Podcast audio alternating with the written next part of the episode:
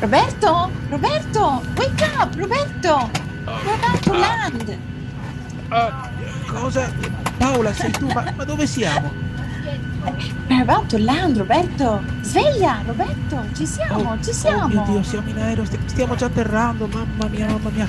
Eh, Ma, ma dove stiamo arrivando? Non mi ricordo neanche più. This is so exciting! Can you see the tower? Can you see the CN Tower? Sia Tower. Ah, eh, no, Paola, guarda che eh, anche io sono cieco come te, eh, non ti ricordi? Oh, oh, you can't see, I can't see either. Oh my god, I remember that beautiful tower.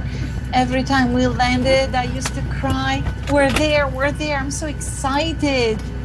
Ah, ma dai, non ti preoccupare, adesso che atterreremo sicuramente ci sarà qualcuno che, che ci racconterà nuovamente com'è la CN Tower, no? Chi è che ci aspetta?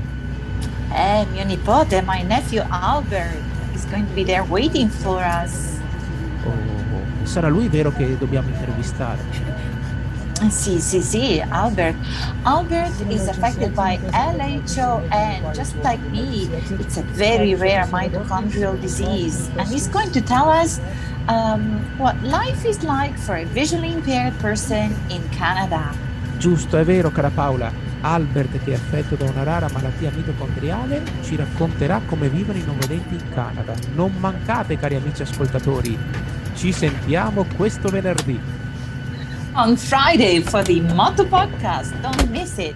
We'll talk about uh, Canada and how visually impaired people live in Canada. See you on Friday. Ma ci sarà lo sciroppo d'acero? Can we have uh, maple syrup? Of course.